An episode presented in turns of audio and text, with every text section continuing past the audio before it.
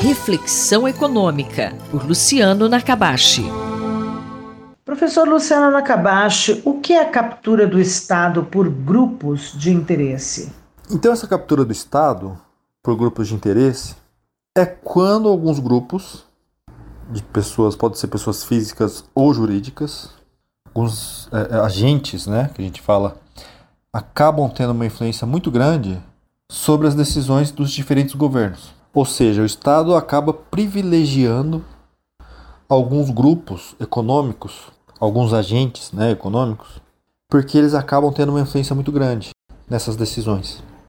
E isso é um problema de grau, né? porque assim como corrupção, criminalidade existe, isso existe em todos os países, o problema é o grau.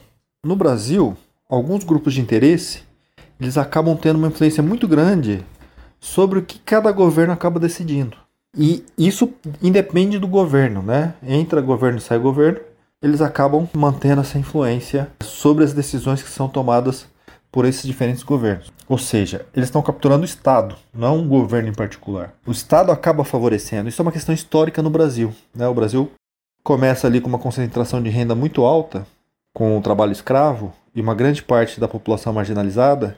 E esses grupos econômicos que tinham poder naquele momento, eles, o poder era muito concentrado, tanto político quanto econômico. Isso continua até os dias de hoje. Claro que não na mesma magnitude, mas continua. Tem uma inércia muito grande nisso. Professor Nakabashi, por que essa captura é ruim para a economia? O Estado ele está ali para atender a população de uma forma geral, tanto pessoas físicas quanto jurídicas, e não para atender somente determinados grupos. É claro que, né, isso vai, vai existir, existe em países desenvolvidos.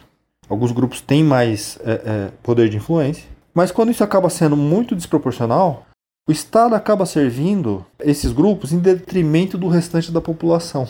Isso muitas vezes acaba sendo ruim, tanto economicamente quanto socialmente. Vou dar aqui dois exemplos, né, para ficar bastante claro. Se a gente pega essa decisão, né, do Toffoli em relação à suspensão das multas da Odebrecht, da Lava Jato, isso claramente é um, uma influência que esses grupos têm sobre o Estado e o Estado acaba favorecendo. Por mais que tenha ocorrido alguns problemas, na forma né, como o julgamento, o julgamento foi realizado, as provas que existem de corrupção elas são inegáveis nessa questão da Lava Jato. Foi, foi a operação né, onde a gente viu o Brasil atingindo os ricos e poderosos pela primeira vez nessa escala.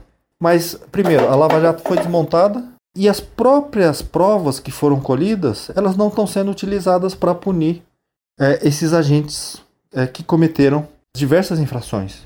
Isso acaba né, esse tipo de situação acaba favorecendo com que esse estado, esse cenário de corrupção, ele se mantenha, né, porque você não tem punição ou a punição é muito improvável. E mesmo quando ocorre, é possível que ela seja revertida com muita facilidade. Então esses grupos acabam influenciando muito.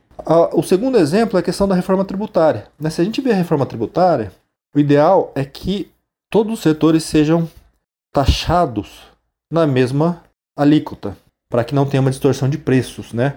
Quando você favorece um, um setor paga menos, você vai favorecer a produção daquele setor porque você está reduzindo o preço relativo em relação aos outros setores, não porque as pessoas querem comprar mais daquele bem.